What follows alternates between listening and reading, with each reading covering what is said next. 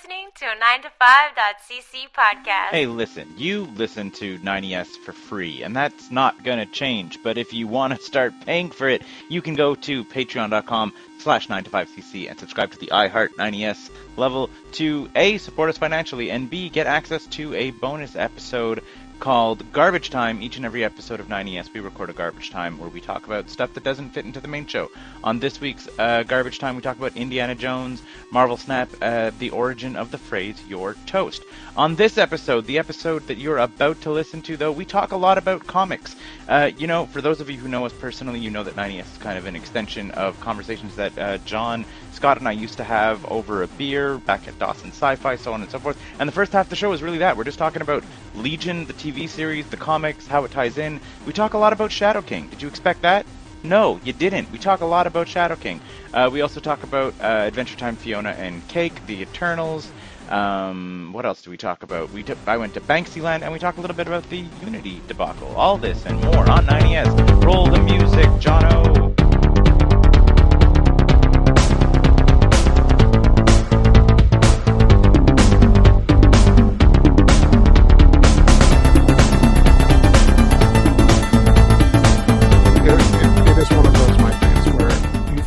You think about trepanation and you're like, you know, I get how some people get to that point. Mm-hmm. In, Explain in medieval trepanation times, like I'm five. drilling a hole in your head to relieve pressure. I don't like what Mason did in Dead Like Me. Sure. Crickets. You guys remember Dead Like Me? Remember Dead Like Me? No. the show?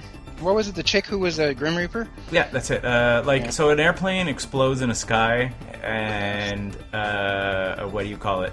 the toilet seat of the airplane flies down and kills her. That's how. That's how she dies. And then instead of dying proper, it's like every whatever millionth reapers or something like that. Like every Grim Reaper has a has a little tally, and then when they hit their quota, the last person they reap takes their spot. And uh, yeah, it's a fun show. It's Did he the- throw the toilet seat? No, no, I no, say no. he. Maybe the death was a she.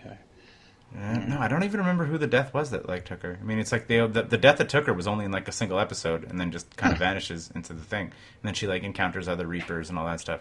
And Mason is one of the uh, one of the other Reapers who was like a like a kind of like a. I think he started off as like a '60s drug guy, but like as you see him through time, he's been a drug guy at all at all times. And it turns out that how he died was that someone told him that drilling a hole in your head while you were on acid or whatever was like the ultimate high, and there was a way to like do it without killing yourself. Hmm. He was like, because it was like he was like opening up holes in your skull mm-hmm. to to to fucking open your third eye or whatever. But obviously, he's, Pi? Do you think? he screws it up? Do you think Pi? He was trying to trepan himself. Maybe to like relieve the relieve That's what it was, the- wasn't it? Yeah, I think so. I don't think he was necessarily trying to commit suicide at the end of Pi. No. So, yeah. Anyway, so yeah, Mason messes that up and kills himself. Mhm. Anyway, Anyways, that's how I'm feeling. Yeah. Right on. drill yourself in the head. Yeah, What's up, no. boys? I I kind of checked out of the news recently. At least a lot of the important news. I did I did find the important news that Rob Liefeld drew uh, the new Captain America with big giant man breasts, like he drew Captain America back in 1996. But Just- but he's just got to be shits. doing it now. Yeah, just to like just for shits and to make fun of himself a little. Yeah, I think, which he's, is I think he's been doing that for 20 years now. Hmm. Like At since turn of the yeah, it's 2003. Yeah, he's he knows what the joke is, and he just goes with it. Like he could learn to draw better. Yeah, anyone who's, I, I'm sure he can. draw. 20 years and all the time. You know, like he's been drawing since the 80s. I'm sure he can Uh-huh. draw better than what he he's like, puts no together man. stylistically. Liefeld style. He's like, I'm just like Sienkiewicz. Everybody loves my style. Yeah, yeah, exactly. You're like, no, nobody, no friend, you don't. Nope. Man, I'm I'm reading uh, Guardians of the Galaxy, like the OG Jim Valentino 90 stuff, like pre. How is it? So for one of the one, it's bad. It's just it's fucking crazy bad. Um, but one of the like backup stories was drawn by Herb Trimpe, who's the guy that created Trimpe. Wolverine. Okay. He drew that Wolverine Hulk Wendigo comic. So like Mm-hmm. real House of Marvel style kind of guy. and this is the early '90s, so you, you're thinking he's like in his 50s or 60s when he's drawing Guardians of the Galaxy, and he's just aping Liefeld. he says, "I can draw what all the cool kids are drawing. They they like that hatchy crap. I I can do that." And he and he does, and he does it so perfectly awful that it's crazy. He just Stick another ab on there. Is it possible it's a satire? Like he's like poking fun of him? no, no. He's actually trying to keep working. Yeah, it's like that was the that was the style, that was the time. Thanks, thanks for that, Todd. it, like- it was McFarlane. Like it was really, really like Yeah. McFarlane was the new shit, and everybody just started aping McFarlane. And the And early. McFarlane stuff is not good. like it's actively ugly.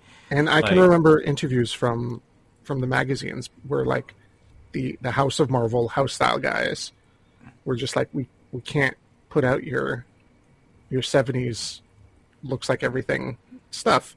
So if you want to keep working, you you got to do it like this because this is what's selling. Mm-hmm. And and a guy like Herb Trimpe was like, well, I got bills to pay, man.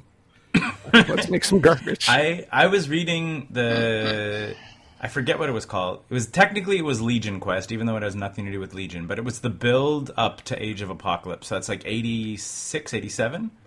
no, 94, 95. Really? Yeah. Oh, you're right. yeah, early '90s. I was going to say it was like '80s doesn't make sense to this conversation. I, I showed Jon very ever so briefly a page of it. It looks like absolute dog shit. Like people don't even have like fully drawn faces. Mm-hmm. Like if they're kind of zoomed out or whatever, there's like no detail, and I'm like, there's no. Th- There is no excuse for this. I know how big the page you're working on. You could have drawn his face. You just chose to have two little lines and a jagged thing, and then have him wear a weird janky power suit because it's the '90s. It was. I was like, I had to stop reading it. I was like, okay, because I was like, I'm gonna. Because I read. I told like as we discussed on the show. I read the whatever second Rise of Apocalypse or whatever the X Factor nonsense, and I was like, you know mm. what? I'm gonna read the whole build to the Age of Apocalypse. It's like one of the one of the big ones, right? Like a Man, people love Age of Apocalypse. I never got it. I mean, In a way, like it was just it was such a multiverse thing that I, I just didn't care. Like, wasn't it one of the that point. first big like multiverse things? Like, it's up there, I think, in terms of like a cross. no. no. I mean, the first one is Days It's of Secret Future Wars. Past. Days Oh. of Future Past. I thought Secret Wars predated Days of Future Past. No, Secret, Days of Future Past happened before Secret Wars. Secret Wars is one of the big crossovers. It's like the the one where they decided to take characters from the universe and put them together, but it's not really a multiversal thing. So like yeah, it was like a universe sprawling, but it wasn't multiversal. Like the whole Yeah. time travel, Back to the Future stuff. That's Days of the Future Past. Gotcha.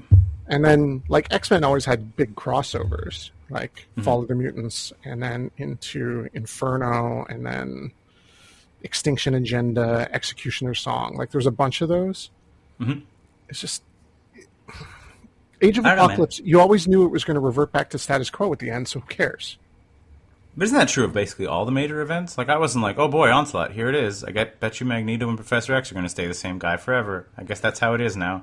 Like, you always know. House of M, you're like, yep, I bet you this is Magneto's just going to be in charge of reality forever. This is comics now. Like, you always know that it's going to. Golly Revert gee, back to status Bradley, you think Superman's dead for real this time? I mean, Yeah, like I can't I can't remember any like other literally other than the fallout of House of M, where they drastically cut the number of mutants. I don't remember anything sticking from events. Fall of the Mutants had its own thing when when that happened. Like the Morlocks all died, and um, Not the Morlocks. Colossus was stuck. characters. Colossus was stuck in his armored farm for like, like three years of comic books. Kitty Pryde was stuck in her phased form for like four years of comic, like well into into Excalibur, like that whole run.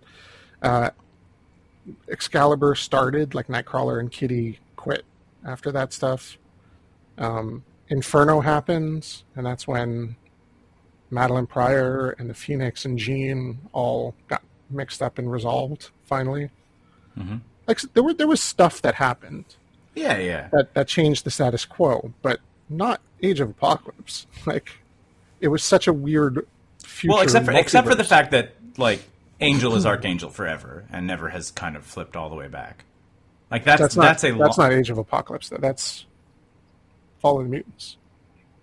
But he's, that's, He's but that's turning, true. ar- ladies and gentlemen, he's turning around and looking at his. he's taking a look at his It's, library. it's very rare that he actually has to check the titles visually. Typically, he'll look at us in the camera while he does this. But this time, this time he's had to turn around and look at the look at the library. I was I was yeah, actually but, but isn't could- but how isn't Angel becoming the example. Archangel Age of Apocalypse? No, let's follow the Mutants, Okay, so that which is immediately following Age of Apocalypse, which is Or- years and years before.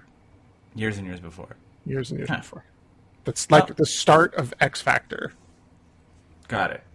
And then I but then, never yeah, read Arca- it, but I did see the movie. X Factor. No, No, uh, Age of Oh, Apocalypse. that, that I have not seen. My God, Uh, was it a fucking man, disaster? I will ta- say something about like just flipping back and forth between like old comics and new comics. Old Mm-hmm. comics, as much as it like I was like, okay, I get it. Like you have little editor's notes about everything about what's going on and trying to put this in. I get it. Then I tried to pick up like midstream, like well, not midstream, but it's like as Grant Morrison picked up X Men, and Mm-hmm. I was like, man, I don't know what the hell's going on. Grant, what are you talking about? Like. I just like I don't grasp enough of the setting to give a shit. And also it's I feel poorly written. It's like the Xorn run. okay. Like it's it's shot. I usually like Grant Morrison a lot, but I was like like panel to panel, I feel like characters are having conversations like they're both talking but they're not interacting with each other. You're both just like I was like you're not responding to each other. This is weirdly written. And then you're like it's Xorn, the mutant who has a nova in his head. brain. Haha, psych out, it's Magneto. Spoilers from a 20 year old comic. Wait, I you, don't- did you start Grant Morrison's run in the middle? No, I think just that's what skipped- happened, and he's complaining. I got no, I got I got sick of it, and then I read it on Wikipedia because I did. I was like, I want to know where this goes, but Yeah, I don't want to put up with all of it. So I read all of the, the whole Grant Morrison run, like right up. Okay, but I Xorn know that's like only hundred issues Up, later. Xorn only shows up like twenty issues into his run, so No, no, no, no. Xorn Xorn shows Yeah. up pretty pretty early. This is like the all all new X Men, like first one introducing whatever, and they they show the the Asian like thing. They don't meet Xorn, but he's around because mm-hmm. there's like the the weird mutant factory that has him like in isolation. yeah. Yeah, yeah, that's like that's not issue one, but that's like within the first trade or two. Like it's pretty early. I really This guy is like his a X-Men. three-legged rock elemental. Xorn? Grant Morrison. Some Xorn. people would say so. Z- No, Xorn is a guy in like black leather pants who doesn't wear a shirt and he's got a metal mask on his face. to hold in the supernova that's going on in his head. Yeah. Wow. And yeah, that's it. And they have him in like uh, some Asian mutant factory or whatever else like that. Just has him contained, even though they they're like you could power the entire planet. you know, so that that's kind of the thing. But then it turns out to somehow have, have been Magneto all along, which I don't understand at all. And I was like, I don't care. Then I'm moving moving on to something else. I don't know what I'm going to read Magneto next. couldn't just solve the world energy crisis instantaneously. Uh, probably, I would think. I mean, feel he couldn't make, rock like, some perpetual battery. motion. Yeah. Like he could definitely make some sort of an unending power dynamo. Mm-hmm. Just like whoa, whoa, whoa, whoa, whoa. Do it, Magneto. I mean, I, I really like Grant Morrison's run, except for the last four issues, the the ones he did with Marc Silvestri. Was it World of Tomorrow or Forever Tomorrow? Hmm. Which makes no sense. That that one, if you read those, those are super confusing. Those those, those make, make, no, no sense. sense. There's no Yeah. context for them. They jump into the future without a lead up, and then Yeah, this was like with, with this is with Cerebra, right? There's a new Cer- Cerebro, and then there's also Profe- the Professor X lady, Professor X. Cassandra Nova. Yeah, Cassandra Nova. Cassandra Pops Nova's in. fucking crazy. That's the most Grant Morrison creation of the whole Grant Morrison. It's The most Grant Morrison thing of all time. Just the Of- of skinny that X-Men bald run. lady. Yeah. that was Professor Xavier's fraternal twin that he killed in utero. What? Now she's back. And and as she was dying, she implanted her consciousness into the back of his subconscious. waiting for the day that she could plot her revenge from the in utero murder that Xavier did. Take that, very, that's Charles. very Grant Morrison. There's also Wild Sentinels. Yep. Because there was a sentinel. There was yeah exactly because there was a sentinel factory in like a jungle, and then after whatever that guy died, they just like started off their own programming and just started like spiraling out of control. And they were like wild sentinels. I was like they're robots. What are why? How are they wild? They're like savages, savage sentinels all over the place. I was- I want to go back to the psychic Edward Mordrake. D- was she like literally on the back of his head? No, no, no. She was Or a could she- Like, remember, they're telepaths. She was like, Yeah, yeah, yeah. She was just like Psychic. a. It was just her. Her telepathic subconscious was in his like res- in the recesses of his mind. So she wasn't like a physical face like Edward Mordrake. Uh-huh. Right. It was. She was just a consciousness I in see. his mind. She she took her personality and, and memories of being not born yet, but evil, Mm-hmm. and, sh- and and threw them into his brain to gestate. I went back to the 60 show notes and I was like, I I, should update these, and I'm like, no, it's still comic stock. It's it's preposterous, but I but I I don't, I don't hate it. You you there's there are full panels of the, the unborn fetuses fighting to the death. Yes. That is so incredibly dumb. I mean, I just love that it's the thing. People talk did- about Grant Morrison like he's he's a genius, and he's not. He's just real fucking weird. That's awesome. but I think that's And also that's- has he's got some ability to to like convince his editors yeah exactly. I he's feel saying like is a good idea. that that's that's the big one is that like he just gets to be in charge of like like giving him Doom Patrol is like is fine because you're like no one knows cares about this. Here's your have just fun in the DC universe, Grant. yeah, this was some like old Fantastic Four ripoff. yeah exactly. So it's like like I understand him running like roughshod through Doom Patrol. Giving him the X Men, what are you doing, Marvel? Like, why, Des- why are you letting this happen? trying to sell some comic books. I guess so. But but he's like well regarded, and I guess he sells well. I, right? I like again. I like his new X Men run. Like Riot at Xavier's is a great story. Like Has any of his works been translated to the screen? uh, sort of the black leather costumes was was Grant Morrison.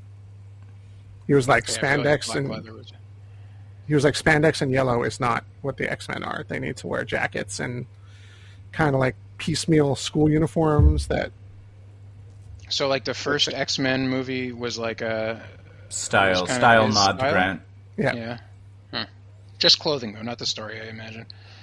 you know No. X two X two is a lo- I- I- it's not a Grant Morrison story, but like you can tell that the people that wrote X two were like into Grant Morrison with like Stryker and all that stuff and the Melty Man and whatever. Like it's it's not it is not taken from a Grant Morrison story, but you could tell that people were like, yeah, the this is the X Men, weird shit. like, let's lean into something crazy. Uh, Yeah. Speaking of the in utero and whatever else like that, I just finished season one of Legion. I can't believe you put that down, Scott. It's so good. I'm having such a good time with it. Yeah, Captivated. The wife likes it. There- it's fine. It's okay. It, it blo- blows my mind that you would watch freaking Arrowverse stuff over this. This is like actually good. This is actual good television. Is it though, or is it critically Very Grant acclaimed? Morrison-y. Hmm. Real Grant Morrison-y. Yeah, Shadow, Sure. Shadow King Shadow King pretends to be his childhood dog so he can live in his psyche like rent free until he's old enough to take over his brain. It's Mm-hmm. great. That's really cool. And they're like, we should have known the dog's name was King. I was like, yeah. Shadow King just living as a parasite in Professor X's uh, super super super mutant son uh, is basically the entire crux of the first season. And there's just such weirdness. Jemaine Clement living in an ice cube in the astral plane. Ah, it's perfect. And he's like, come back on Wednesday. It's karaoke. Like, Where, where is this? uh, it's on the Disney Plus. It's on Star. It's uh, FX or FXX or whatever it was. Th- It's three a seasons. Fox no, wasn't Fox show. It's FX, bro. It's not Fox. It's FX. I think it's made by Fox Studios because I, I know FX owns uh, Fox owns FX, but I'm just Yeah. saying. But it's like it's like saying like Always Sunny is a Fox show. No, it's on FX. It's still like it's one of their premium kind of channels. It doesn't play after Simpsons. Because like Fox is now trash television. No, I mean I mean Fox Studios. Yes, Fox Studios. It's yes. a Fox Studios show. Yeah. They did that other one with um, Vampire Bill, where they were on the run. Vampire Bill. They came out at the same time. It's like the the the hidden uh, something like that. Anyway, Legion's real good. It's by it's Noah Hawley as the showrunner, who's the same showrunner Oh, who did yeah, yeah, uh, yeah, he's Fargo. great.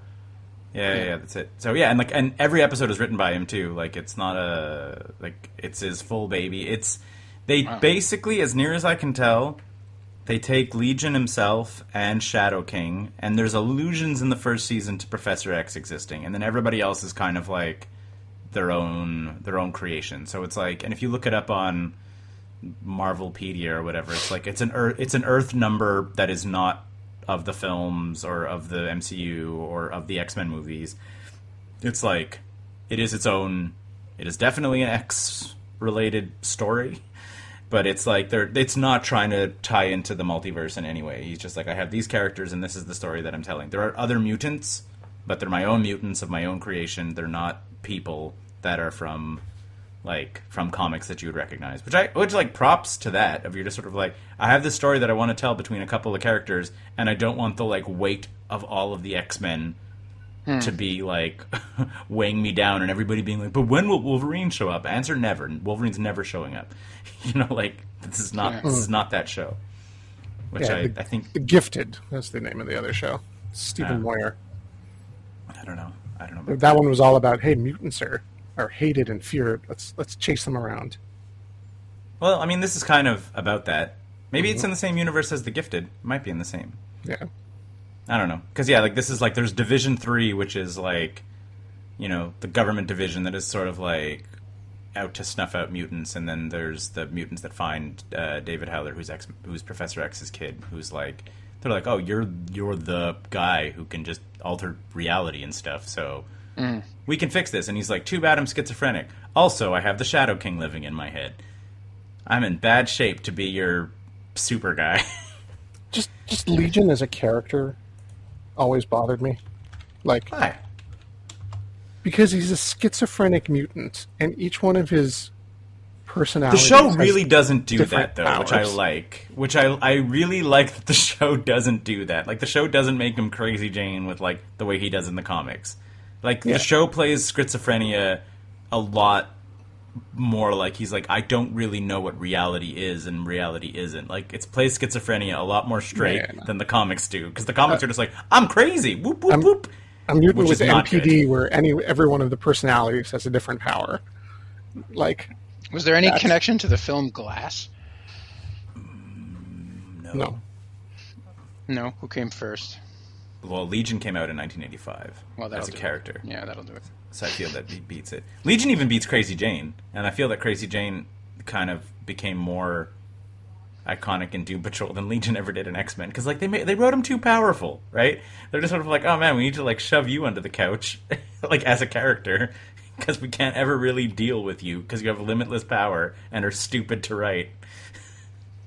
like, mm-hmm. and they're stupid to write. Like they gave him to Sienkiewicz to draw, and he was like, "Cool." And then yeah, the Sienkiewicz drawings are dope. I like. I like the Sienkiewicz drawings of Legion. They're very cool. Legion as a character in the comics, not cool. I think that's why I like wrote off the story in my head. I was like, Legion, Legion's a dumb character. Just like forgot about it. And then it was only like a couple weeks ago that I found out on the internet that apparently it's like a 90% fresh on Rotten Tomatoes and has like an 80 to 90% score on all three seasons on Metacritic. And I was like, what? And features like Aubrey Plaza, Jemaine Clement, and was run by Noah Hawley. I was like, hang on a second. and then I like they were like, it's not like the comic, and I was like, you got me. like it plays schizophrenia a lot like you know actual schizophrenia, not zany multiple personalities. Which which also makes it great for Shadow King to be hiding in his head because like of course you're schizophrenic. You wouldn't think like you wouldn't. Th- what Jon? You made a face. Do you know who Shadow King is? Nope. Oh man, Shadow King. Shadow King is the guy who basically crippled Professor X. That's I not mean, King that's Shark. Sort of. It was Mm, but- Lucifer who first crippled Professor X. Wait. Shadow King. Literal Not actual Satan? Lucifer. No, a, a, a bad guy who called himself Lucifer. who lived. Bad guys are a sneaky like under that. The. He had a uh-huh. secret underground base, and he he crippled them. Mm-hmm. Hold on, hold on. But there's a Mephistopheles, isn't there? Who has like literal mm-hmm. magic Mephisto. powers and shit. Mephisto. Mephisto. Okay, so so Yeah. there being a literal Satan is not that far out of the. No, the literal Satan is Mephisto. Yeah. Hmm. He's he's the one who, who brought Aunt May back to life. If Peter Parker would just give up the memories of his love for Mary Jane, fair deal. Because what's his face just wanted Peter Parker to be a teenager again. He's like, I mean, I want, to, I, I want to write like I want to write fun Peter Parker stories, like back when he was like a bachelor and just chilling. late for Mm, dates, late for dates actual- is what the kids want. Yeah, exactly. Actual devil deal. Who was it? Who was running the show at that point? Was it Quesada? Quesada. Yeah. I dumb. like was Quesada So going dumb. through a divorce or like a midlife crisis or whatever, and he was like, "I want Peter to be like when he was when I was a kid." Which- which was also- with the devil. which was also married because Pete got married in '86. no, no, no! I want him like the cartoon. I want him like the '90s cartoon. What? Yeah, that's so he'll make a deal with the devil. Then, of course, that's the Peter Parker thing to do. Yeah, the Peter Parker thing is to make an actual deal with Satan, aka Mephisto. He might have not have thought it was for real. I don't know. No, he Get out of knew. here! You're really Satan? Sure, I'll take that deal. No, no, no. He's seen Mephisto a bunch. He was there at the in, uh, the Infinity Saga. Because like Yeah, Mephisto, when when when Magneto gets uh, not Magneto, when Thanos gets the Infinity Gauntlet and is like, ha ha ha, Mephisto's just sort of like, well, let me be the first to say that I, for one, love your love you and anoint you as the new ruler. Your first follower, this guy. and, Because and like, because I mean his his power isn't limitless, so he's like he just Yeah. play he, like Mephisto like pops up into appearance like next to he's well he's hanging out with Thanos to begin with to see if he can pull it off because he's like boy howdy if you pull this off that's crazy. like, so Mephisto's then just he- hanging out with Thanos and then he does pull he it off sees and he's Thanos. like he sees Thanos like rip the Living Tribunal to pieces. yeah, and he's, He's like, like, "Oh." Nito, I am your first follower, me, the devil. And and the fucking one more day, Peter does try to go to Tony Stark and Stephen Strange to be like, you have to save Aunt May, Yeah, he's like, wait a second, I know a powerful wizard and the like best scientist on the planet. and they're both like, we can't do anything. She got shot. She's gonna die. She got shot. She's an old lady. She was she was shot by a regular bullet. There is nothing we can do. You're the sorcerer supreme. nope. Found my one weakness: bullets. and then then the the actual, you know, biblical Peter Satan Parker's like, I am also like a PhD level scientist. I wonder if there's any way I could do this with like nanites or no. Oh, hey, the devil. I I know Madam Web. She she can take me back in time. Yeah, Nope, Madam Web alters the that. fabric of reality. No problem. Nope, can't do that. Gotta go talk to the actual devil. Mm-hmm. The only way to do this. How long until Sony has to do it? Because they don't have it. They don't know how to write any stories. They don't do anything original. Sony Sony doesn't have to do anything. Sony needs to cast a new Peter Parker and say, "Look, he's getting bullied in high school. There's a spider. Uh oh, Right. chomp." Here it is. They've done it four times already. Yeah. Is it only But four? but, but Yeah. Well, in well, no. uh, Well, yeah. Well, tec- technically, in in film, yeah, there's they counting counting to not, not Tobey, counting Tom, right? Because they signed Right. off on Tom. So it's the three ones that we know, plus Miles. and then they also they and they also made the Miles Morales movies. Right. But they are making those weird, crazy villain movies in like the Venomverse, and I think that we are just a couple years away from having the Mephisto movie, a movie just about the straight up devil, Mephisto. Sony's like, why don't the kids like it? Oh. brought to you by the studio that produced Morbius. I was just gonna say it's Morbin time. Oh my god. Anyway, I really like Legion, Jon. If you could check it out, Yeah. you might really enjoy it. There, there's a whole like, and again, I agree with Scott. Uh, Scott said in an email thread a couple weeks ago, he's like, sometimes it gets up its own ass, and it absolutely does. But like, I'm here for it. Like, there's like a scene where, because like 90, easily. I say ninety percent, thinking it was an over exaggeration, but it's probably close to actual ninety percent. Like monstrous portions of the movie, by the movie I mean the show, take place like in a mindscape or an astral plane, and like just not reality, where like telepaths are just projecting stuff all over the place. Uh-huh. And when like Shadow King starts to like lose it, Shadow King played perfectly by Aub- Aubrey Plaza, which is way better than just a weird fat dude who's typically mm-hmm. Shadow King. a weird fat dude with spider legs. It's not, you know. He doesn't have spider legs. Sometimes he does. That's Mojo who has spider legs. I can literally send you a picture of Amal Farouk with spider legs in the Mindscape thing, where he's a big fat guy with a little fez and spider legs. That's People wild. love people love drawing him crazy. He's usually just a fat guy in a fez with a suit. but anyway, Just, just not for nothing. Like Shadow King is also a terrible villain. he's just, he's a fat just a terrible villain. Yeah, like he's the he's the one who took charge of um, one of the New Mutants. Just like possessed her wholeheartedly, Mm-hmm. uh, and was just like, "Hey, you know what? Like she was, her power was to possess people. Like she could just leap into their bodies and like force drive their body for a little bit." Mm-hmm. He was like, "Actually, I'm just going to move into yours," and then that's the kind of way they wrote her off the book. Like they weren't able to save her, and, and he just kind of laughed and made his way off. Mm-hmm. And he, he just went back to his town and started eating and made her 400 pounds. he's like, you know then- what I, you know what this body's missing? Being a big fat guy, and I'm Shadow King, a big fat guy. And then he's like, oh, this kind of sucks, and then let her go. I'm like, oh, Shadow King, you're the fucking worst. Just so dumb. That was your evil plan. Just well, like but I mean, but, but like he's not like he's not just like even Amal Farouk is like the more recent host, right? He's supposed to be like he's like the famous host. Yeah, he's like the famous host, but he's supposed to be like ancient, not necessarily a peer of Apocalypse, but he's like Mm-hmm. from Apocalypse times, right? Like as one of the first early mutants, and that's how he's Yeah. like he's survived for so long is that he's such a powerful telepath that he's just a psychic consciousness now and doesn't actually need a body anymore. Mm-hmm. I like him. He's a fun, I fun character. He's he is the embodiment of the Flash television show, being like, we need a bad guy for Professor Xavier, and oh, another psychic. Oh, now they fight in the psychic plane and they stare at each other with the force of their wills. Yeah. It's so bad. I hate him. Stupid. That's what I'm saying. I like it when he doesn't fight Professor X. Is my point. I also in the X Factor comic Yeah, that I you've was created a he, guy that can go toe to toe with Professor X, so as soon as like, he goes lets- evil- he lets Death out of Archangel's psyche, and he's just sort of like, "Now, spring me loose from this brain." And Death is like, and just like borks him in the psychic plane. And Shadow King is like, "Damn it, curse your sudden and inevitable betrayal." Basically, it's just sort of like, "Yeah, you let out Death, buddy. What was your plan?" Stupid. Undid the mental shackles that Professor X put there, and let Death out. What a guy. Yep.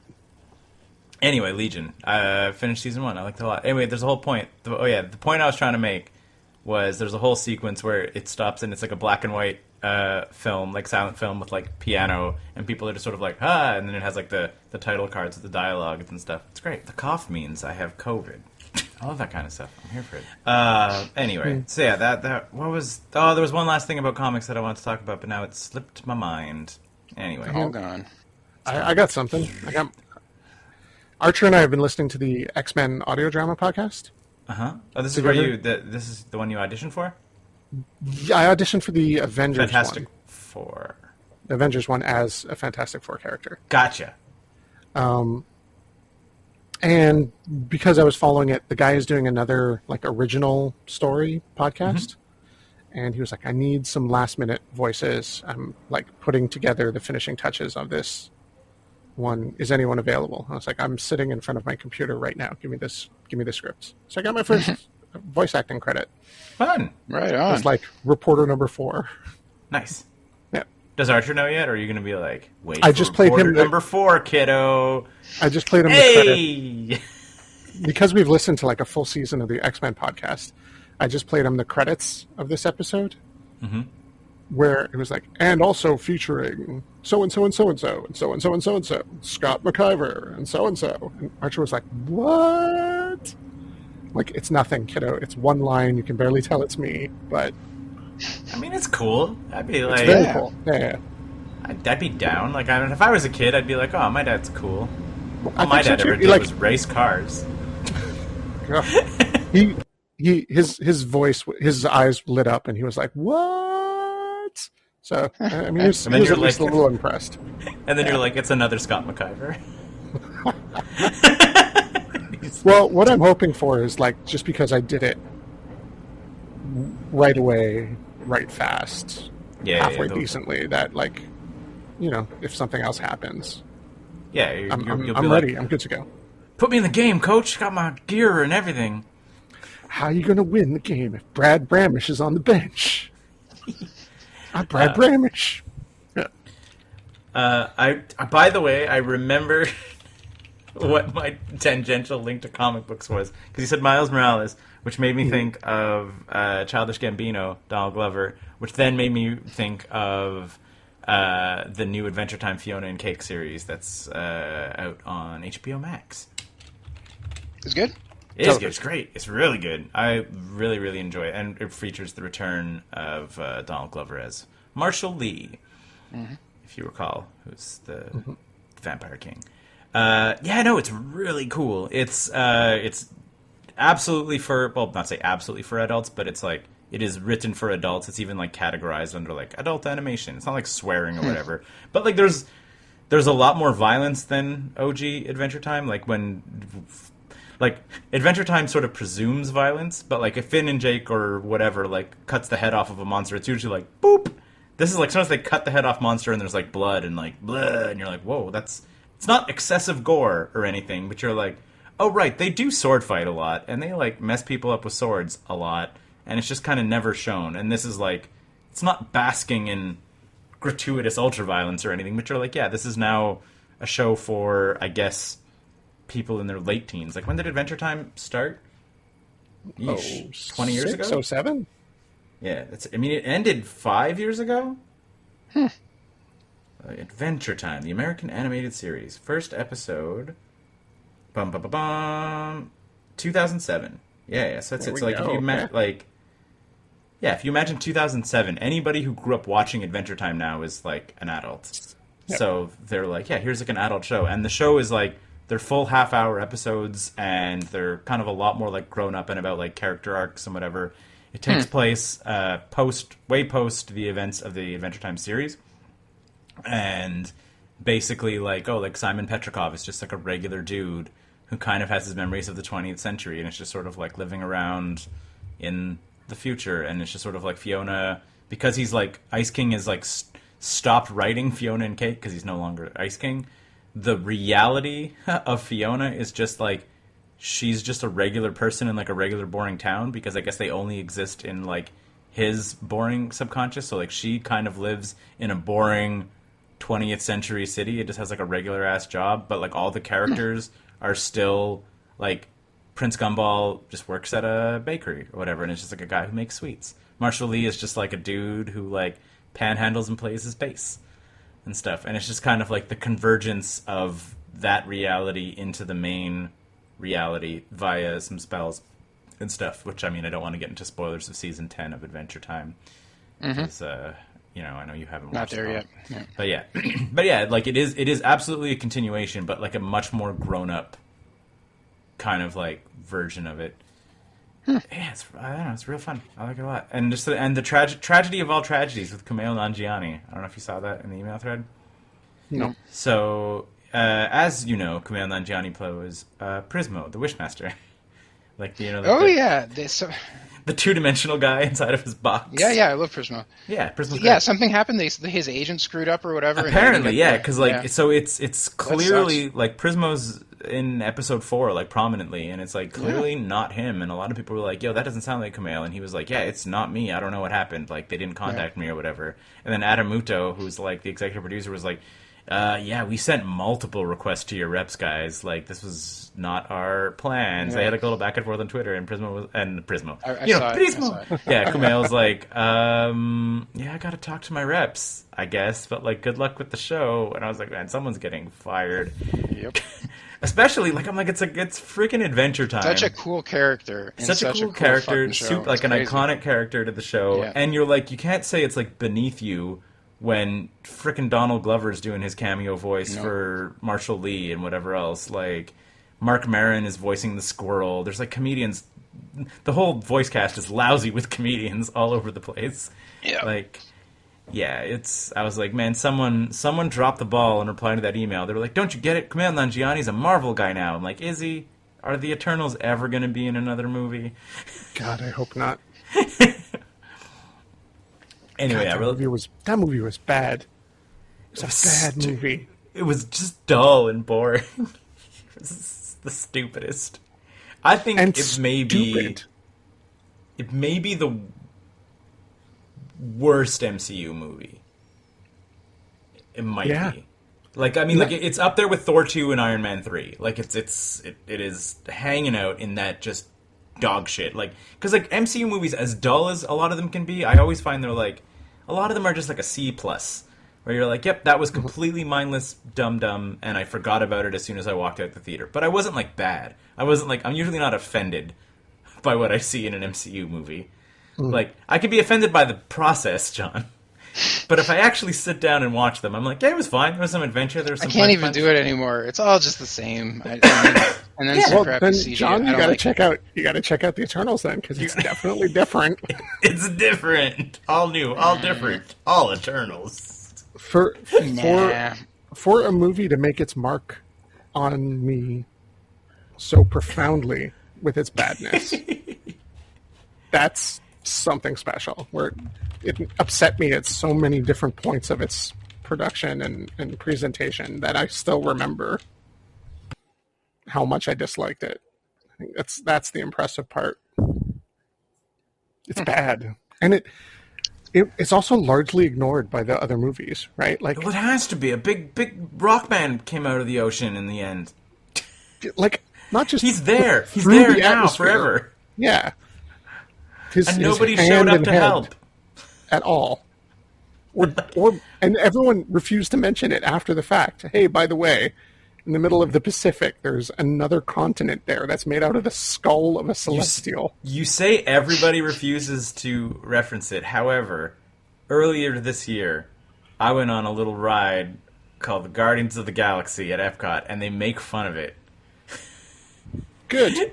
Like, because you're like you're on. Earth and whatever else like that, and they were just sort of like Earth and like like Rocket or whatever is just sort of like, oh yeah, that's the planet where a guy's head and hand are sticking out of one end or whatever. And I was like, Rocket's right. It is the planet where a guy's head and hand are sticking out of one end. They didn't fix it at the end of the movie. They just left that as the new Just- canon. It just ends. That's how the Eternals ends. Is that the, uh, the planet starts transforming into a man, and then they stop the man mid transformation, and then it's just his hand and his head is like poking up out of the North Pole. But he's like he's a planet-sized man, so like presumably this is like the size of Everest or whatever the fuck. it It's is. like when the No, it's like the size moon. of Greenland. yeah, it's just people could live on it. Yeah, because nowhere is a celestial head, and that's a whole Yeah. place. Yeah. it's fucking stupid. God, whose turn is it for a bad movie? I. Yeah, we ha- we should do some up? Actually, research and, and work on that. I feel like I, I should Yeah. go through the show notes and, and figure out who is up for a bad movie. We're overdue. yeah, it's been a long time. Did you guys hear any of the video game Drama Llama Ding Dong for the last uh, last The week with Unity? Yeah, I was going to say the only Oh, drama yeah. that I that I heard about was Mm-hmm. that Unity made a, a, a every time someone downloads your game, they'll make a charge, and then Correct. Mm. they walk then they walked that back slightly. Well, we don't know what the full, or maybe it happened today that the the full walkback was revealed. I didn't. Well, I don't know about the full walk back, but they said Yeah. well because what they said was that uh, whatever it was like the initial device like a de- it would only be charged per device. Yeah. So There, there, there's some there's some like color to the background of this whole thing. Somebody made a tweet that was Unity isn't a game development studio anymore. Unity is was was like acquired by an ad network, Yeah. and it's wearing the skin of a game studio like like a suit, and then masquerading as a as a game studio. yeah, which is and- like but like how how Gmail is masquerading as an email client and Facebook is masquerading as a social network. Correct. Yeah. The um in, in in this case though, the like the thing that they're going after is mobile games where you do have these people who like you know they're able to to to get huge amounts of money out of the system and pay absolutely nothing into Unity. Mhm. There's like a little bit of logic to that, but the way that they went after it is is so aggressive and crazy. They pissed off everybody in the in you know in the indie studio kind of zone. I don't know if you guys have ever heard of Caves of Qud. Vaguely, ring a yes. bell to you? Perhaps you have It's- said those words to me. I have, I have. It's it's one of the long running um, uh, roguelike games that is really really freaking weird. It's kind of like um, Gamma World. Yeah, yeah. very much like Gamma World, the uh, the roguelike. Anyway, it's it's it's uh, the guy who runs it starts tweeting, and he's like, "Oh, so they changed the fee structure, and uh, I wonder what it'll take to port my game here into Godot." And he's like live tweeting the porting process of getting out. Like they, they have enraged the development community with this.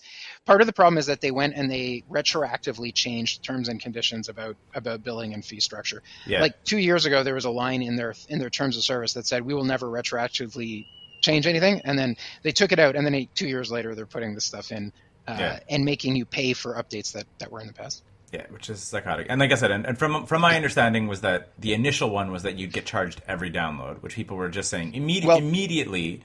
They were past like, 200000 and past $200000 of revenue in a year yeah, yeah, that's it. So So- it, it, at it is 20 cents a download. So yeah one person can download the game, be like, oh, wait, no. Uninstall it immediately, generate no revenue for you, and you're out 20 cents. So Yeah, five but- people do yeah. that, and it's a buck. exactly. one of the that- developers that's what was they like, were actually that saying was is me- that they were li- they were saying like mal- malicious malicious actors could write scripts to do just that and then charge you millions of dollars. Like There was one So guy who was like, I've was had this many. There was one guy who was like, I've had this many downloads on my game, so they're saying I would owe them $15 million. yeah, I don't think so. yeah But at the same time, if you're charging five mil- five dollars a game or whatever else like that, and, and it's like it's wild, it's wild too because like a lot of people, as uh, many people were pointing out, that you're like that's where like people are data mining with cell phone games and stuff like that, like or there's other ads or there's other whatever where it's just like it's ev- like all these existing games, and like I said, because it's all in retroactive. All these existing games, people have like forgotten about or whatever, and they're like, "Oh shit! Oh shit! Oh shit! I need to like pull my thing off or whatever because like I've built it without that ad structure, or the money's gone, you Yeah. know, like or whatever, like whatever it is. I don't know. I don't know exactly what it's coming out of, but the most recent thing I heard was that it was like, so if you Scott download and uninstall a game again and again and again on your phone, it's the one mm-hmm. charge. So it's supposed to be like unique device. Yeah. So which is at least some mitigation. sort of. But if you if you run an ad saying, "Hey, this is my game," and the ad is kind of sketchy, and a hundred people download that game, and then we're like, "Wait, no, yeah, this but is that's hundred not what I people. You need to make two hundred thousand downloads before Unity even gives a shit about your money, right? Like it's like this isn't going to hit a tiny little developer. It's someone who made some money. So off of there, it. there's let me, let me throw some just some I'm not I'm not rebutting anything you just said. I'm just going to like highlight some parts of it, okay? Mm-hmm. So $200,000 if you're talking about like an actual software engineer, you're not you're not $200,000 is not two people for a year. Right? Yeah. So it's actually a very small amount of money in the in the in the grand scheme of Sure. development. Here's another another little bit of color to what you were saying. Absolutely, you're like on the one hand, Unity and their ad network totally have the capabilities of detecting if somebody is abusively re-downloading the game over and over again, or if it's like you you install it, it doesn't work for two seconds, you install it, you know, you have to download it again. I'm sure that they are capable of detecting those things, and that mm-hmm. and that they will write into their contracts that they will do so. However, the process of analyzing that is completely opaque to everybody Yeah, right? The, all of those numbers, you just kind of have to trust what Unity is saying, which does not sound very good to anybody. I don't know. I feel I feel that it's a lot like when they tried to do the weird monetization of the open game license, where it's like I get where I get where Unity's coming from, but then just all wrong in terms of application, in terms of like not like not getting developers online, not not figuring it out. You're just sort of like here's this big blanket statement that is going to screw over everybody, and I was like, but I can understand where you're like, hey, we have this platform, we want a piece of the pie figure out how that's going to work in a way that doesn't screw people over. Like mm-hmm. wanting a piece of the pie is not like irrelevant when you have this like this development platform that everybody is using and you see other people making money off of it and you're not. Right? Mm-hmm. Like, so I can get like I understand how corporations work, but then everything that I see about this is a lot like the the D and D thing. You're just sort of like, you had someone saying, "Hey, wait a second, there's 10 billion games on Unity, and we're only getting this much money. Turn 10 billion unit games of Unity into 10 billion dollars, and then just like." That's just some CEO's decision, and then people are like, "I guess I got to figure out how to turn this into all this money," and then they do it the absolute dumbest, shittiest way possible. I feel is that's like that's how the corporate decision making got here, and then Well, they're, they're just Well, I don't know. with a big, with a big difference here, Q. Uh, no one has nostalgic love for the brand of Unity like they have nostalgic love for the brand of Dungeons and Dragons. Sure. And anyone who is making these games is just like, well, I'm not going to do it with Unity. Sure, but they were Not- banking on being now. the easiest to use, whatever else like that. They were banking on the fact that they were like they're they're a monster monster market share, and they were like, oh, we'll lose Except a little they- bit of our market share. They just very quickly illustrated that they're also ready to fuck you over Yeah, up again, until Outrage says that, that they shouldn't. I know, and that's what I said, like, game, wanting a piece just of the pie- making it with them. Yeah. wanting a piece of the pie is very different from uh, I'm eating your pie. So Like, let's I- talk about I the think pie. Scott is really onto To- something. It- but, on but not Hacker just News, not just I'm something- eating your pie, but also pie is poison. Everybody, by the way, pie is poison. Wait, no, no, it's not poison. No, it's not poison. Everyone have some pie. No one, no one's eating pie anymore. Yeah, because as I said, they, they they implemented it dumb. the the the comment that I thought was really really astute on Hacker News was that they're they're kind of shutting themselves down with this maneuver. What Scott was saying about many many many developers just saying, "Fine, fuck it, I'm out. I'm never gonna I'm never gonna deal with this." When you you can change the conditions, you mhm. know the people who are gonna stay are the ones who are kind of trapped. Yep. And there's an analysis of Unity that says that they they're they're they're kind of losing their edge in being easy to work with. Mhm. Unreal has made like great strides and bounds. I can't speak for this personally. I've only coded in Unity, but Unreal supposedly is a lot easier to get at these days. Mm-hmm. And Unreal has always had a lock on the very very max AAA end of game Yeah. development, right? 100%. So if if Unreal is is actually stretching down into the lower end, un, like Unity is going to get squeezed out and it's going to have nowhere to go in the market.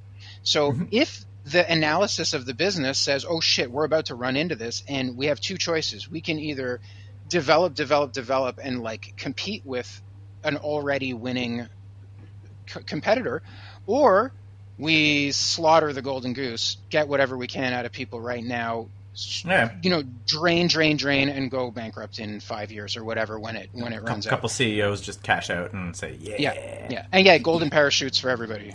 yeah, exactly. yeah, 'cause, like if you were going to use the D and D analysis, this would be like Palladium Games coming out saying you can't write Yeah. open source games and without I paying think- us. Everyone would be like, I think D and D is we're not gonna do fundamentally different. So D and D, right? Wizards was bought by Hasbro years and years and years ago, in the like before mm-hmm. Fourth Ed or like just around the the Fourth Ed days. Yeah. And Fourth Ed, I'm pretty sure was an attempt to monetize D and D by getting people to get into Figs, and then. I would agree with that. Like, they and power cards, burned. and you were like, "Here's your wizard deck Exactly. and stuff." They, they were wanted trying to they wanted to accessorize. sell. And then and then fifth ed, they're doing anything they can. They're desperate because Hasbro is saying, "Look, you can't just keep making basically no money." And D and D is not ever going to be a profitable enterprise on its own. You could play Infinite for sixty dollars worth of books. It's mm-hmm. like the cheapest hobby in a dollar to dollar to fun ratio you can find. Yeah. But as I said, like I and even even back then, I can understand people being like, "Wait a second, we have the like be all end all of a role playing game like IP. We have Dungeons and Dragons." It's when people say role playing games, people answer like Dungeons and Dragons. It's like it's like no Xerox or. Kleenex, you know? Like it is like we have the synonym of role playing games. And then you're like, how much money do you make? And you're like, man, less than a less than Twilight the book series. And you're like, wait, what? And you put in all this money in all these books, and you don't even sell as much as Harry Potter? What are we talking about? Like, I can, I understand. Again, I understand the desire to monetize. It's that just doing it in a real stupid way without actually talking to the people that are using your thing. Like to, to figure out like an amicable way of going about this, and and I mean, like I said, I don't think to your point, I don't think the ceiling on D and D is is extremely high, but like, never there- but like there's a way. Like I said, like I would 100 like it was just they, they I feel they set the bar too high. If there was a Netflix for D&D right? Like say like a ten dollars a month or whatever else like that, and ten dollars a month gets you every D and D book that's ever been made, and it's the entire library all the time. And then you can still buy the physical ones when you want the nice ones on your shelf. I would be tempted by that. That's not the model they went with. You know what I mean? Like if they made a D&D Unlimited where you get all of the books, and if you wanted to, even just stagger it, right? Like you say, like D&D Unlimited, uh, like what they do about movies and theaters, where when you release a book, it'll be three or four months later, it'll pop up on D&D Unlimited. So you can still get that initial, oh, I want to buy it if I want to buy the hot shit like a movie. I feel that that is a model people would subscribe to. You would get a lot Marvel more Unlimited. people. Huh?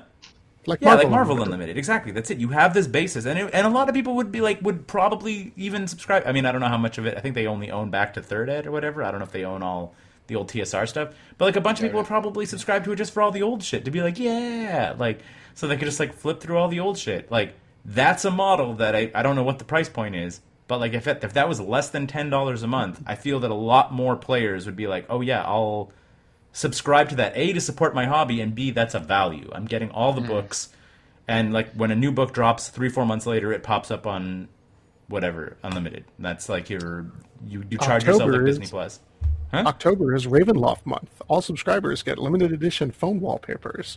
or whatever Access yeah This interview, but it was that I- but look, it was we filmed this that- interview with the artist and the original writer.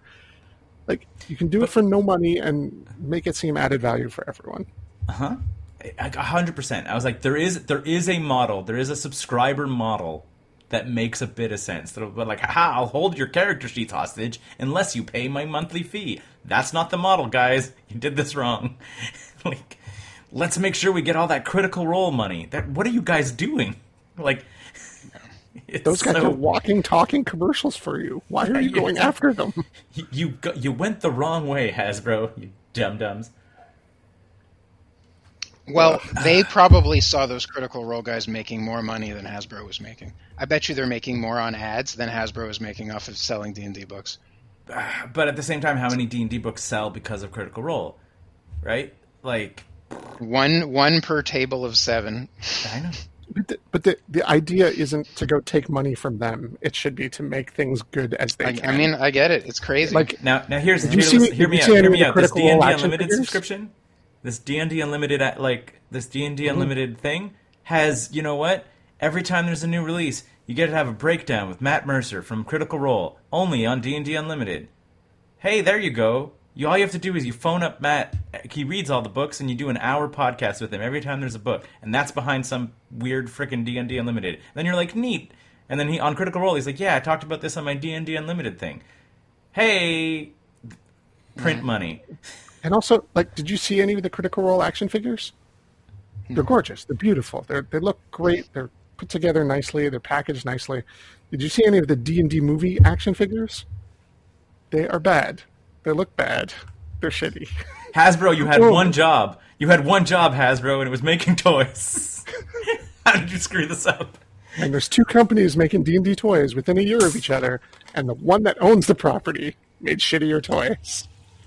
And not shittier toys for kids. Shittier toys for forty year olds. Amazing. Fucked it up. Stupid. Made me Stupid. You should, bad, and you should feel bad, Hasbro. Ah, man. Yeah, they shouldn't be mad that someone is taking their stuff and making it better. They should be mad that they weren't able to keep up. Yeah, like I said, I feel there's there was definitely a there was definitely a model, and I'm and I'm sure there was probably a model for Unity where it just it wasn't this, it wasn't pissing off everybody right out the gate. Like, mm-hmm. get out of here. Anyway, what else is up? I, mean, I feel a couple more minutes up. I, I went to go see the Banksyland thing. Oh yeah, you got super sick coughing into our mic all Yep. night. If you've heard me coughing, Yeah. it's because I went to go see Banksy, the Banksy exhibit 10 days ago, where they were like, hey, we're Banksy exhibit. We're going to be cool and edgy and be in this weird abandoned space on Saint Laurent that is covered, every lip surface is covered in like an inch and a half of dust. And I got out of there, had an allergy attack, and have had a nagging cough for the last 10 days. Thanks, Banksy exhibit. You should sue him. I should. Sue Banksy. He'll be like, wait, this wasn't my exhibit. This wasn't authorized. I'll be I like the idea of some art gallery being cool and edgy and then going on the street that the city calls the main. I mean, it was through a weird little backside door near Ava B. Sure, so- sure, sure. On like the, the coolest street in the city. If they wanted to be cool is and edgy, uh, yeah, well, if they That- wanted to be cool and edgy, it should have been somewhere in Dollard. To be fair, it was on. It's on the shitty. It was on the shitty part of Saint Laurent, so like above Saint Catherine and like below Sherbrooke, which is just pretty much dog shit and abandoned buildings. Yeah. To their to their somewhat credit. Anyway, it was fun. It was kind of cool. Like just to see. I feel the. I have notes. I have notes for the Banksyland exhibit. Um, so this footage exists, and they used it only like one time. So the parts that were really cool was to actually see some of his physical stuff, right? Like you're never gonna be a foot away from a Banksy. That's not a thing unless you happen to see one in like one of the spots that he comes up. So they have a bunch. They had a bunch of the original street signs that he painted the rats on from the early 2000s. They had a bunch of his uh, wrong war stuff, the the cardboard protest banners that were all over the place. They had a bunch of that. They had a couple of actual Banksy stuff on canvas, which I know are worth like fuck off amounts of money. Like the actual stuff he's done on canvas that is like slowly like cir- like verified and circulated and whatever else, even though they're teeny tiny things, are worth a tremendous amount of money. So those are all kind of like neat to see. And then for only the one in uh, what what are the the Palestine one, the the hotel one that he did. I don't know if you saw. Like he kind of did, did a big installation in Palestine, um, and they had for that section they had like almost like life size versions of it on a projector because like a lot of his stuff is obviously like installation pieces. You can't just like pick up the wall and bring it, but they had like life size stuff of like camera like well shot camera stuff being projected, so you could get a bit of a size of like scope and scale of some of the pieces. And I was like, why not that for not all, but like other pieces that we know about? Like, because you're just like you're talking about like, oh, and then he went for to did this in France, and you're like, you see a few like small little pictures. I was like, no, give me a big, like, give me a big old projection. It's just the it's the cost of a projector to give me an idea of the scale of this instead of just a little like write up in a photo. You know, Because they're in some it. shitty hole in the wall that didn't have that many outlets. I guess. But this is like a touring a touring exhibit. Like, get it together. Get it together, Banksyland. Anyway, I thought it was interesting. It was pretty cool. But also, yeah, like people are just sort of like, "Oh, Banksy doesn't approve of this," and I'm like, "Well, first of all, Banksy painted on some street signs. I don't think he gets to say what happens to those street signs afterwards. It's Nope. step step one, uh, and like step two, uh, Sarah and I were like among some of the youngest people there. So I was like, Banksy's not cool anymore, you guys. Like, I was just like, is, is is he the absolute most prominent artist in the world right now? Like visual artist? Yeah? Visual artist. Yeah. I'm not in that world at all. I don't know the first fucking thing about it. Yeah, it. but you know Banksy, right? And I think that's that's the thing. Is that I feel that you, you can go to a lot of people and be like, "Do you know who Banksy is?" And they'll be like, "Yeah, he's the street art guy." Like, I don't think he's this weird niche thing anymore. He's like absolutely mainstream. He's got a joke in Spider Man. Yeah, I mean him, Shepard Fairey, Basquiat. And Basquiat's dead. And Shepard Fairey only did one thing, right? No, he, No, he he did. did tons of stuff, man. He currently has a. He literally, like in the last two three years, has a giant mural that is in Montreal currently I don't know anything. Where really? Where? uh, on Saint Laurent, on the main. Yeah. It's on facing one of the walls. He, they had him in for Mural Fest a couple years back. Hmm. I'll see what I. He's, he's, Shepard Fairey's got like shoe crossover design. Yeah, like Uh, Obey as a brand yeah, is yeah, yeah. huge. Yeah. I was kind of like putting everything in the obey category. Yeah. This is pretty Huh. big. Yeah. Yeah, it's still a pretty big artist. I'm saying like like your Keith Haring and your Basquiats are still older and like not mm-hmm. working. Like like Banksy did stuff in Ukraine like a year ago. You know, like so which is a whole other thing. But yeah, I think like I- like I said, he's absolutely mainstream. He's not like this weird underground. Oh yeah, he can still have sure. he can still have a message as an artist. I'm not like I'm not saying he like sold out because he apparently hasn't. Like he at no point unless he is secretly getting money from this thing, and he, he says he's not. You know, like he apparently hasn't sold out. But I'm like, but you are absolutely in the mainstream now, buddy. Like you're Yeah, yeah. Once is- you get things on 60 Minutes, you're like, you're there. yeah, that's it. You're you're you're now full zeitgeist. Like you're not a not to say like yeah, you're you're not edgy and underground anymore. You're mainstream and You're, you're on Jeopardy. You're a Jeopardy answer. Mm-hmm. Hundred percent. Anyway, it was pretty fun. I'm glad I saw it. I was like I said, I was. I, I don't feel there's a tremendous number of opportunities to see them. so I was like, neat. I was like, You still could have like- muted yourself. Wait, when? Oh, I've, I've gotten better with it. I didn't realize that the button was good. I've gotten better with it. I've muted out three or four of the s- ten coughs. You get six or seven. Three or four just for me. uh, anyway, I think that was it for the main Yeah, show, an hour. guys. We did it. We talked a lot about comics, which I like. It's like more more like when we just like hang out and just shoot the shit. Which Comics and video games. We did comics time. and video games. Thanks. Thanks, Cartoon. Oh, yeah, here we go. Nailed